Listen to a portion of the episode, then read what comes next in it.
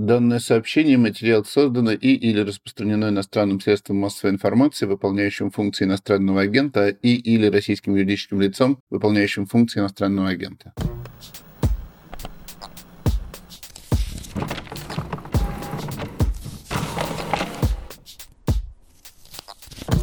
Здравствуйте, дорогие слушатели. Меня зовут Галина Зифович, я книжный обозреватель «Медузы», и вы слушаете подкаст «Предисловие». 24 февраля наша жизнь изменилась примерно полностью, и в том числе изменились наши читательские практики и обыкновения. Именно об этом, о том, что, почему, зачем мы читаем сегодня, как изменились наши вкусы, предпочтения и список чтения, о том, как мы читаем сегодня, о том, что мы находим в книгах и чего мы там не находим, мы говорим с моими гостями.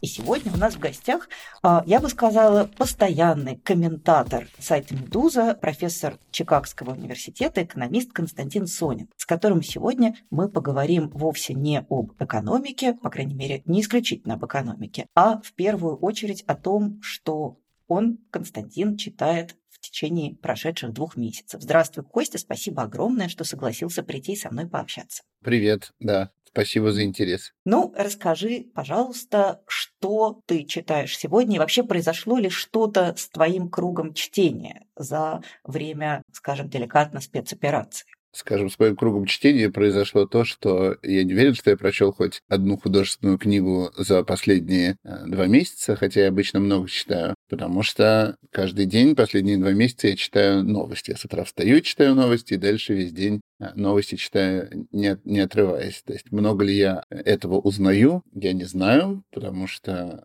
новости сильно повторяются, но, во всяком случае, это как-то успокаивает, и пока я читаю новости, я точно знаю, что ничего плохого не произойдет. Ну и плюс я читаю всякую аналитику, всякие книги про э, перевороты и революции и войны, которые я читаю в сущности по специальности. Есть ли среди этих книг что-нибудь такое, что ты бы мог порекомендовать читателям «Медузы» и слушателям нашего подкаста? Что-нибудь такое, что, скажем так, помогло тебе, делает твою нынешнюю жизнь не то чтобы лучше, но хотя бы немного легче? Мне кажется, такая рекомендация, может быть, не будет достаточно новой, но вот я читал книгу Дарона Асимоглу и Джима Робинсона «Почему одни страны богатые, а другие бедные». И мне кажется, что для понимания фундаментальных причин того всего, что с нами происходит, эта книга по-прежнему является прекрасным первым чтением. Эта книга, может быть, самая важная книга по экономике, написанная в 20, 21 веке. Ну вот я ее всем рекомендую. Вот я читал последние дни, я прочел книжку Криса Блатмана, моего коллеги, который называется «Почему мы воюем?». Он специалист по войнам и конфликтам, в основном не войнам между странами, а войнам внутри стран. Он сам провел некоторое время в боевых зонах, не так много, как некоторые другие коллеги, но он больше, он, он больше академический, но тоже провел э, некоторое время в Африке. И там показано, чем эта книга отличается от многих книг про войны, какое количество, огромное количество конфликтов э, разрешается в конечном счете мирным путем, что вот сколько войн могло бы состояться, а э, поскольку стороны были в конечном счете рациональные, они смогли найти какие-то там взаимно устраивающие друг друга решения. Кстати, Асимаглу и Робинсона я уже сама рекомендовала. И единственное, что меня, скажем, в этой книге смущает, это то, что она описывает ситуацию на очень широком временном горизонте. То есть это книга о том, как надо было начинать действовать 400 лет назад для того, чтобы сегодня оказаться в той точке, которая была бы радикально лучше. И вот рекомендованная тобой книга о том, почему мы воюем, кажется, звучит примерно так же. Она описывает те точки, которые наша сегодняшняя жизнь уже, очевидно, миновала и унеслась куда-то прочь. Не фрустрирует ли тебя такое чтение? Не невротизирует ли оно тебя? Ну, мне кажется, что книга Асимогу Робинсона на чем важна? Что ты смотришь на то, что происходит вот в твоей стране, ты смотришь там на ежедневные новости, ты видишь там Госдума принимает какой-то закон, там глава ФСБ что-то сказал, кто-то что-то сказал, там какого-то лидера оппозиции посадили в тюрьму. Ты смотришь книгу Асимоглу и Робинсона, и ты понимаешь, что вот то, что вот это происходит, это в сущности одна и та же история, которая повторяется в огромном количестве стран, в огромном количестве эпох показывается не только то, как это происходит, но и к чему это приводит. И в этом смысле ты гораздо лучше понимаешь мир, ты отделяешь то, что как бы случайное, а мы очень часто пытаемся интерпретировать происходящее вокруг нас как нечто индивидуальное, как нечто не похожее на другое. А ты читаешь эту книгу и видишь, как это хорошо вписывается в э, совершенно прозрачную общую схему. Вот мне кажется, в этом сила, сила книги. А про войну? А вот про войну это в каком-то смысле трагическая, э, трагическая история, но это, конечно, мелкая трагедия на фоне настоящих трагедий, что вот выходит книжка, она вышла сейчас, а сейчас в апреле, это плод э, многих лет работы, она критика, там, основные мировые газеты про это пишут в разделе критики, но в сущности вот эта книжка, она помогает понять очень многие конфликты, но она плохо помогает понять конкретно тот конфликт, который сейчас э, наблюдает весь мир. Вот то, что происходит в войне на Украине. Потому что то, что мы видим там, это, конечно, не случай, который рассматривает Крис Блатман. Это не случай, когда что-то можно было разрешить э, мирным путем. Оказалось, что это не разрешается мирным путем. Примечание. Это специальная рубрика «Примечания», в которой вместе с партнером нашего подкаста, банком «Точка», мы советуем интересные книги или рассказываем об интересных деталях из книг, которые советуют наши гости. Точка – банк для предпринимателей и предприятий, поэтому наши рекомендации особенно полезны для всех, у кого уже есть свое дело или кто собирается его начать. Грамотная поддержка предпринимательства – один из ключевых факторов, обеспечивающих государству процветание экономики. Об этом пишут в своей книге «Почему одни страны богатые, а другие бедные» Даррен Асемаглу и Джеймс Робинсон.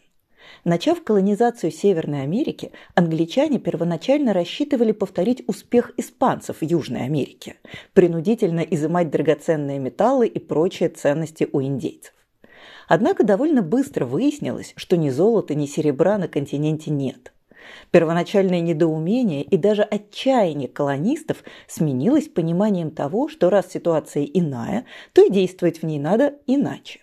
Вместо того, чтобы искать несуществующее богатство, основатель колонии в Джеймстауне Джон Смит начал поощрять и поддерживать торговлю с индейцами, а также необходимое для нее производство новых товаров. В результате этого поворота экономика североамериканских колоний начала стремительно развиваться и в короткие сроки обогнала экономику испанских владений, основанную не на предпринимательстве, но на эксплуатации и грабеже. В бизнесе очень важна поддержка партнеров и единомышленников. Банк «Точка» работает с 2015 года и всегда поддерживал предпринимателей. И в начале коронавирусного кризиса, и сейчас – Поэтому для всех новых клиентов дарит 3 месяца обслуживания бесплатно. А если вы только собираетесь зарегистрировать ИП или ООО, Точка поможет собрать все нужные документы и подать заявку онлайн, без уплаты пошлины. Открыть счет или подать заявку на регистрацию можно по ссылке в описании. Ну, а мы продолжаем. Я разговариваю о чтении и о практиках чтения с очень многими, очень разными людьми, и я вижу такую тенденцию, что все чтение распалось на два больших рукава. Это вот книги, которые что-то объясняют, книги, которые отвечают на какие-то вопросы, которые нас волнуют. Очень многие люди читают сейчас книги о становлении Третьего Рейха, потому что много параллелей. Кто-то читает книги по психологии. Вот мы разговаривали с политиком и лингвистом Юлией Галяминой, которая, сидячи в спецприемнике, перечитала всего Франкла, потому что ей было важно причаститься опыту человека, тоже посидевшего, что называется, причем в еще более э, жутких условиях. А второй рукав чтения – это чтение комфортное. Это чтение, которое тебя утешает и успокаивает, потому что все вот это объясняющее чтение, комментирующее чтение, чтение, которое позволяет что-то понять, оно меня, по крайней мере, жутко невротизирует. Я а, вот вздумала было перечитать книгу Себастьяна Хафнера «Некто Гитлер» и в ужасе ее отбросила, потому что я поняла, что она ничего хорошего со мной не делает. Зато со мной делает очень хороший роман Джейн Остин «Гордость и предубеждение», который я слушаю в английском аудиоварианте, и жизнь моя не то чтобы налаживается, но как-то чуть-чуть успокаивается. Есть ли у тебя что-то такое, что тебя утешает и успокаивает сейчас? Или только новости, только осимогло, только хардкор? Люди устроены по-разному. Меня всегда успокаивает, и мне становится легче, если я что-то, если я что-то понимаю. Даже если это становится, э, становится неприятным, а часто вот политики, особенно там в авторитарной политике, куча вещей совершенно отвратительные, совершенно неприятные, но если ты этого лучше понимаешь, как это устроено, то это успокаивает. Конечно, я, я с трудом читаю книги про про людские страдания, с трудом читаю книги про, там, скажем, про Холокост, и бывает, что, я помню, я читал книгу Анны Апплбаум про э, Голодомор, просто, про, просто пропускаю страницы, потому что все я знаю, что там написано, и не хочу знать, но когда читаешь историческую книгу, пытаешься разобраться, и это, это помогает. Я вот последние две недели читал еще книгу Билла Браудера э, «Замороженный актив». Это его вторая книга про то, как они расследовали убийство э, Сергея Магнитского и как дальше это расследование вышло уже на Путина, на Медведева, которые оказалось и бенефициары там, той коррупционной схемы, которую Браудер раскрыл, и они же стали использовать какие-то государственные институты для борьбы с ним. С одной стороны, это все крайне неприятно читать, но с другой стороны, ты тогда лучше понимаешь, как это все устроено, и это в каком-то смысле, э, смысле успокаивает. Но я хочу сказать, что я критически читаю. Вот сейчас вышла книга, даже не знаю, как ее назвать по-русски, по-английски она называется «Spin Dictators» э, Гуриева и Тризмана, про диктаторов, у которых основной инструмент управления это не насилие, а пропаганда. Да? Она вот вышла, вышла в апреле, тоже у нее хорошая пресса и много интервью, хотя, конечно, сейчас, э, чтобы объяснять, как эта книга там рассказывает про Путина, она много говорит про Путина, нужно добавлять какой-то поворот уже как бы после выхода книги, что вот Путин, он казался таким диктатором, который опирается на пропаганду, а оказался диктатором, который только использует насилие. Но в части описания, как диктаторы используют пропаганду, в принципе, это тоже хорошая книжка. И вот серьезно, нет у тебя желания в какой-то момент, э, устав от всего этого взять с полки что-нибудь нежное. Когда я устаю, когда я перечитываю не нежное, я перечитываю то, что нравилось в детстве. То есть я могу бесконечно перечитывать Айвенга, я могу бесконечно перечитывать «Три мушкетера». 20, 20 лет спустя вот «Три мушкетера» мы слушали с э, Арчи, дослушали до конца на прошлой неделе. Мы там ездили 5 часов в одну сторону, 5 часов в другую, и вот э, закончили но мы еще немного обсуждаем, потому что некоторые вещи ребенку могут быть непонятны. Я сам, к сожалению, читал многие книжки тогда, когда вообще ничего не понимал, и понял только потом. Раз уж речь зашла о трех мушкетерах, поскольку мы с тобой знакомы давно, и все эти годы я слышу о твоей неискоренимой, неистребимой любви к этой книге, которую я не то чтобы не понимаю, но не могу в полной мере разделить. Расскажи мне, пожалуйста, Костя, почему ты так любишь именно трех мушкетеров? Почему не а, другие книги из нашего детства? Почему там, не знаю, не Жюль Верн, не Майн Рид? Почему? Что такого особенного для тебя таится а, в этой книжке? Во-первых, я люблю и Жюль Верна, и Майнрида, и Витковича Ектфельда. Я много чего люблю и из, из детства, конечно. Но я могу сказать, что вот для меня «Три мушкетера» — это такая книга, которую ты можешь читать очень много раз. Вот я могу сказать, там, с 7 лет до 50, там, читаешь ее каждые три года или, может, там, каждый год, и ты ее все время, все время видишь по-разному. То есть вот есть вещи, которые я в ней увидел только, только вот сейчас, вот там, скажем, в последние пять лет, скажем, э, например, понятно, что когда я читал ее в детстве, то после первых там трех прочтений, там, до 10 лет я бы не смог ответить на вопрос, как большинство людей, которые читали «Три мушкетера» в детстве, не могут ответить на вопрос, почему Миледи э, ненавидит Д'Артаньяна, вот почему она его хочет убить.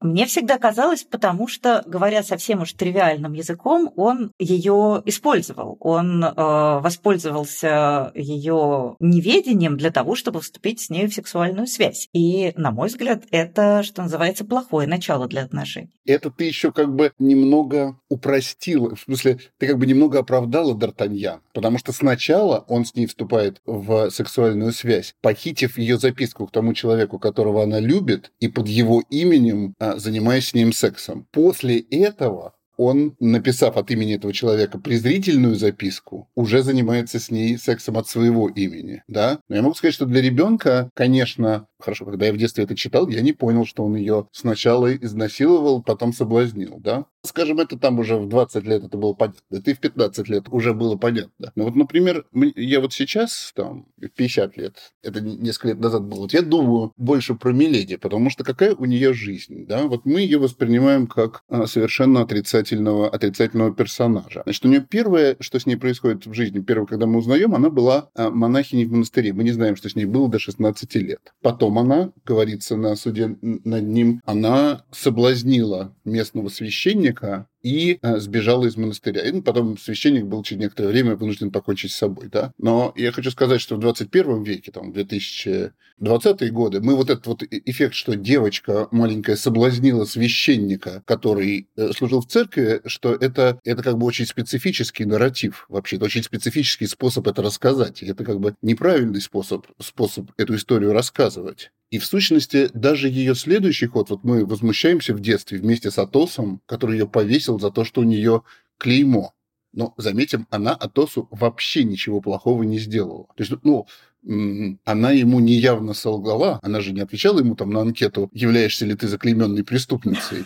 Но, тем не менее, она его, ему ничего плохого не сделала. Он ее попытался убить. То есть вот как бы вот когда смотришь на это прозрачными взрослыми глазами, ты понимаешь, что история, что человек, который становится маньяком, я не сомневаюсь, что ее правильно казнили, она стала маньяком, она убивает э, под конец э, лично совершенно ничем не повинного ни перед кем человека, Констанцию. Но это именно последовательно рассказанная история, как человек становится ман- маньяком, отчасти из-за того, что мир абсолютно несправедлив э, к ней в жизни. И это не просто мое воображение, это в сущности в книге написано. В книге написано, э, вот как она ну, она пытается выжить, вот всю жизнь она пытается, пытается выживать, в конце превращается в маньяка. Но вот я, чтобы увидеть эту картину, мне надо было стать не просто взрослым, мне нужно было стать родителем подростков, чтобы вот эту историю увидеть. Вот теперь скажи мне, в какой еще книжке ты увидишь такие возможности и читать ее маленьким ребенком, и потом взрослым в ней что-то видеть? Да, пожалуй. Наверное, я прочитала книгу менее э, наивным, чуть более искушенным читателем, чем ты, потому что для меня как раз главная проблема с тремя мушкетерами всегда состояла в исключительной мизогинии, которая там прозревала. Уже в свои там 11-12 лет я читала это с позиции девочки, с девочковой оптикой, и мне было, во-первых, безумно жалко Мелиди, и я считаю, в отличие от тебя, я не готова согласиться с тем, что ее справедливо казнили, потому что она сама, собственно, им говорит, что собрались столько мужчин для того, чтобы убить одну беззащитную женщину. И, на мой взгляд, это совершенно чудовищная сцена, очень страшная. Мне всегда было очень жалко Констанцию, которая оказывается фактически невинной жертвой манипуляций, которая, в общем, действительно ни в чем лично не виновата, кроме того, что она оказалась втянута в такую довольно жестокую мужскую историю. Мне было очень очень жалко Анну Австрийскую, которая живет в совершенно очевидно абьюзивном браке, и единственный проблеск какой-то радости в отношениях полностью искореняется, как только это возможно. И мне как раз казалось, что Дюмата в этом смысле, он на стороне вот всей вот этой э, организованной преступной группировки мужики токсичные, прости господи, потому что он романтизирует этих героев. Они же все очень хорошие он смотрит на всю эту ситуацию их глазами, и им норм. И как раз это меня всегда немножко царапало. А, мне казалось, что Дюма солидаризируется вот с этим насилием в некотором смысле. Прямо скажем, мне кажется, это сложно, потому что Дюма, мне кажется, такой сложный и обманчивый, обманчивый писатель. Но, во-первых, я хочу сказать, что всю оставшуюся жизнь э, герои переживают про то, что они убили Билети. И 20 лет спустя они прямо говорят, что наша проблема, вот то, что нас связывает четверых, это то, что мы э, убили человека. То есть не то, что это осталось для автора незамеченным. я хочу сказать, что вот, я же говорю, такой удивительный «Три мушкетера» роман, так он попадает в какое-то детское, может, мужское сознание, что вот ты читаешь не то, что написано. Там написано, например, там описано, какой Д'Артаньян расчетливый. Там написано, там есть фраза, что он решил сделать своих друзей орудием своей карьеры. Но, конечно, в образ Д'Артаньяна это совершенно не входит. Но вот, например, то, что Д'Артаньян не... Это не тот... Это не Д'Артаньян из анекдотов, который белый и пушистый. Это я понял давно. Это, может, я 30 лет назад понял. Но вот то, что я там, скажем, недавно понял, это то, что он в сущности совершенно несчастный. Ну, вот как бы Дюма о нем потом рассказывает еще на протяжении 30 лет, еще 4 пятых приключений они будут после, но у него он уже как бы, он вот как повзрослел в один день, как э, Фандорин повзрослел в, после гибели Лиза в конце Азазели, вот также Д'Артаньян, он уже после трех мушкетеров, он во многих отношениях не живой, не живой человек. И мне кажется, что Дюма, он вообще вот эти все вещи все вещи осознает, но какое-то есть волшебство в том, что эту книгу можно в детстве прочитать как то, что это какие-то позитивные, позитивные приключения. Я хочу сказать, еще есть одна книга, да, «Трудно быть богом», тоже из любимых книг. Но ведь Румата симпатичный персонаж, а на самом деле он же человек, ставший маньяком, это все описание катастрофического провала. Но когда я ее читал в школе, ну, Румата симпатичный, его шутки пересказываешь, хотя он убил много невинных людей. И это, в сущности, авторы прямо говорят. Ну, Румата у Стругацких хочет быть хорошим. У него есть эта интенция, и, собственно, с катушек его срывает в тот момент, когда у него что-то не получается. Но, кстати, вспомним про Румату с э, фем-оптикой. Сколько лет было его подружке Кире, которую э, он фактически подставил под стрелу? Ей было 17 как он использовал э, вот эту знатную даму, Понятно, как он Я вот хочу сказать, что Стругацкие, э, Стругацкие были очень умные. И для меня как бы мало сомнений, что вот вообще те преступления, которые совершил Руматов в конце, они начинаются с того, что он заводит роман с Кирой. Ему там в сущности старшие товарищи пытаются это сказать. Они говорят, что это как бы делает нас незащищенными, но это, конечно, путь по кривой дорожке. По поводу перечитывания. А, я очень много сейчас действительно и слышу, и вижу. Люди все что-то перечитывают. я попыталась понять, почему, например, я все время что-то перечитываю. Мне по роду профессиональной службы нужно читать новое. Я, конечно, его читаю, но вот, например, я э, решила, что я гляну одним глазком на перевод романа Джонатана Франза на перекрестке, который я прочла еще в прошлой осенью в оригинале. Ну и что ты думаешь? Сижу я и читаю его еще раз от начала до конца. Я поняла, как работает этот механизм. Я поняла, что перечитывание лично меня переносит в другое время. Я читаю перекрестки, я оказываюсь в октябре 2021 года. Для меня вот таким образом книга, к которой я возвращаюсь, оказывается не самоценной, а вот такой капсулой времени, когда я могу в нее залезть, и у меня вокруг опять э, золотой октябрь, я сижу на любимой даче, никакой войны еще даже близко нет, и самая моя главная проблема – это то, что студенты опять продолбали дедлайн со сдачи письменной работы. Ну, конечно, если ты перечитываешь что-то из детства, то ты тогда ты вспоминаешь, как ты был в этот момент влюбленный, что ты об этом думал и чего ты еще не знал, да, и ты возвращаешься во все это я согласен. То есть у тебя и так же работает? Да, а если перечитываешь какую-то книгу много раз, то такие-такие возникают странные слои. Как ты думаешь, вернется ли практика обычного нормального чтения. Я вижу его вокруг себя все меньше. Все люди читают либо хватаясь за соломинку, а, чтобы спастись и спрятаться, либо в надежде что-то понять. А вот такое нормальное, досуговое, прекрасное чтение, которое растет не из э, какой-то болезненной потребности, а из любви, оно, мне кажется, куда-то ушло. А как ты думаешь, каковы вообще перспективы этого рода деятельности в обозримом будущем? мне 50 лет, я все-таки лет 30 или 40 из этих 50 слышу, как то, что люди станут читать меньше, а они не становятся читать меньше. Я считаю, что вот мы сейчас конкретно сегодня живем в очень сложное время, идет, идет война, и война идет, она в России идет разве что не буквально, но она в сущности, идет. Когда война кончится, люди, э, люди начнут читать книги. Может быть, сильно изменится то, какие книги они будут читать, какие проблемы э, будут обсуждать, что-то будет казаться более важным, но я не сомневаюсь, что чтение вернется. Вот чтение именно такое, как ты сказал, досуговое. Есть ли у тебя вообще какой-то прогноз, куда двинется литература? Мы с тобой эту тему немножко обсуждали в переписке, и если я правильно помню, твоя идея была в том, что мы до конца жизни будем теперь читать книги, написанные об этой войне. Это было, это было про русскую литературу. Ну вот, вот, вот интересно, конечно. Мне кажется очевидным, что после э, Второй мировой войны, после Великой Отечественной войны, как бы вся русская литература, она на много лет, на несколько десятилетий свелась к военной, околовоенной, связанной с военной литературой. Мне кажется, что будет, будет так же и сейчас. И многие проблемы отойдут на другой план.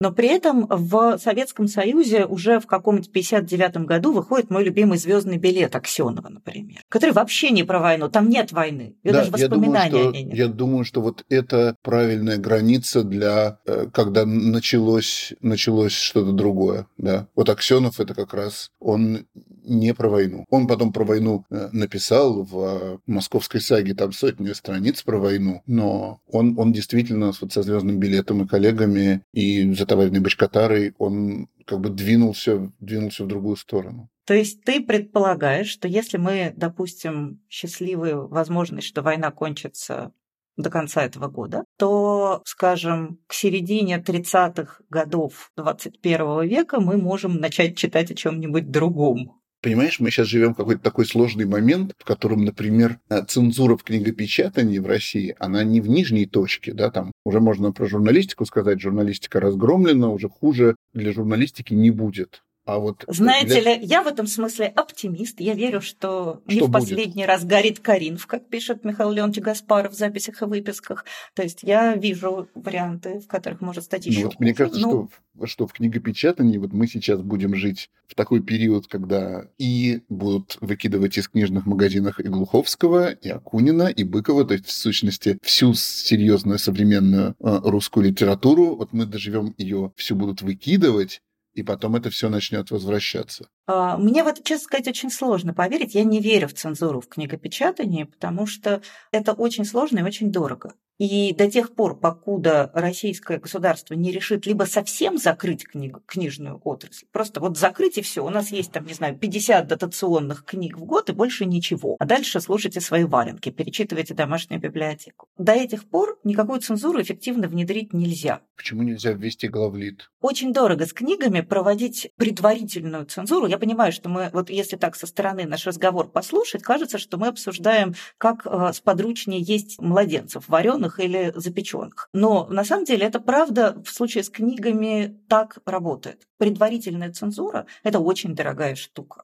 А не предварительная. Вот я не знаю, но вот я боюсь сейчас э, рекламировать книгу Макса про радфем и трансфобию, потому что я боюсь, что если я привлеку к этому внимание, ее просто изымут из магазинов. Пока из магазинов, я думаю, ничего не изымут. Более того, я смотрю на издательские планы. В них пока что и ЛГБТ-тематика, и вообще какая-то, какие-то сюжеты совершенно не магистральные, не мейнстримные, пока в полном порядке. По очень простой причине. Читатель это покупает издатель будет издавать не то, за что его похвалит государство, а то, что у него купит читатель. И до тех пор, покуда государство не придет к издателю и не скажет, что все, дорогой издатель, твой бизнес ликвидирован, ты отныне не бизнес, а чисто э, вот э, что мы тебе пришлем, то ты опубликуешь. Книги Николая Старикова тиражом, не знаю, 15 миллионов экземпляров внутривенно в обязательном порядке. А вот до этого момента ничего не случится, потому что пока что книжный бизнес он бизнес, он ориентирован на то, чего хочет читать. Вот такой же, такой же аргумент, такой же аргумент, его полностью можно дословно сказать про, а, про сериалы, потому что, конечно, российский зритель хочет видеть э, сериалы про реальную жизнь, он хочет видеть и ЛГБТ-отношения, он хочет видеть и асексуалов, он хочет видеть как бы все, это, это все, э, это все интересно, точно, точно так же, как российский зритель, судя по как бы данным, он хочет видеть и про спецслужбы, и про ФСБ, вот он хочет видеть не про то, не про коррупцию Путина, но вот про ФСБ все хотят смотреть сериалы. Тем не менее, им удалось заблокировать и ЛГБТ-тематику, это просто не снимается и нельзя снимать. А заблокировали как бы все ЛГБТ в широком плане. И даже, я так понимаю, что есть ограничения со сложными семейными отношениями. То же самое с спецслужбами. Это огромный рынок, это огромные деньги, тем не менее это все погублено, так же как Сейчас не выходят фильмы, э, в которых снимались, например, актеры, которые выступили против войны, несмотря на то, что потенциально это большие деньги, это большие потерянные деньги. Ты сказал важное слово, э, слово огромное. Кинорынок очень большой, книжный рынок очень маленький. И средний тираж книги в России – это 2000 экземпляров. И вот нужно нанять специального цензора, который должен прочитать книгу и ее запретить до того, как она вышла, а, ради того, чтобы в самом страшном случае эту книгу прочло 2000 человек, ну вот серьезно. Мне кажется, что а, у нашего государства сейчас много, мягко скажем, других дорогостоящих проблем, с которыми ему придется работать. Впрочем, опять же, а, еще два месяца назад, ну два с половиной месяца назад, мы не могли себе представить, что окажемся в этой прекрасной точке, что мы с тобой, Костя, будем разговаривать по зуму из разных стран, а вовсе не сидя в кофейне в нашей общей родной Москве. Чего ж там, шоколадница на Шабловской? Да, вот, к сожалению, никакой нам больше шоколадницы на неопределенный срок. Спасибо огромное, Костя, что ты пришел со мной поговорить наконец-то не про экономику, а про книги. И в завершение по уже сложившейся в нашем подкасте небольшой традиции я хочу порекомендовать одну книгу, мысль о которой пришла мне в голову в процессе разговора с экономистом, профессором Чикагского университета Константином Сониным. Это книга немецкого писателя Ганса Фаллады, которая называется «Один в Берлине». Или второе название «Каждый умирает в одиночку». Книга эта, мягко скажем, не новая. А, Фалада только умер, по-моему, в 40 каком-то году, то есть книга была написана сразу после Второй мировой войны. И сегодня я думаю про нее каждый день, особенно когда я читаю новости, связанные с катастрофой крейсера «Москва». Потому что главный герой этой книги – это отец солдата, который погиб на фронте Второй мировой войны. Отец немецкого солдата, который погиб на фронте Второй мировой войны. И он сталкивается с абсолютно чудовищной ложью в отношении смерти своего сына он понимает, что гибель его мальчика и вообще никого не беспокоит. И из человека, скажем так, политически абсолютно нейтрального, главный герой, так Вангель превращается в борца с нацистским режимом. Мне кажется, это какая-то книга, которая одновременно вот сочетает в себе вот эти две функции. Она, с одной стороны, что-то на уровне метафоры очень хорошо объясняет нам про происходящее с нами сегодня, а с другой стороны, она обеспечивает некоторый побег от реальности, потому что все-таки это не про нас, а про какую-то другую жизнь. Так что если вы не читали, а я читала, и для меня эта книга стала еще и третьим комфортным чтением, это было перечитывание, это был побег в мои 19 лет, когда я читала эту книгу в университете. Так вот, если вы еще не читали, Ганс Фаллада «Один в Берлине», Раньше она выходила под названием «Каждый умирает в одиночку». Очень вам советую ее прочесть для того, чтобы сегодняшняя жизнь показалась не то чтобы лучше, но немножко терпимее. Ну и в заключение хочу еще раз поблагодарить нашего партнера Банк. благодаря которому вы можете слушать наши подкасты. Спасибо огромное, Костя. Я Галина Зифович. Это был подкаст «Предисловие». Всего доброго. До свидания. Читайте хорошие книжки. Спасибо.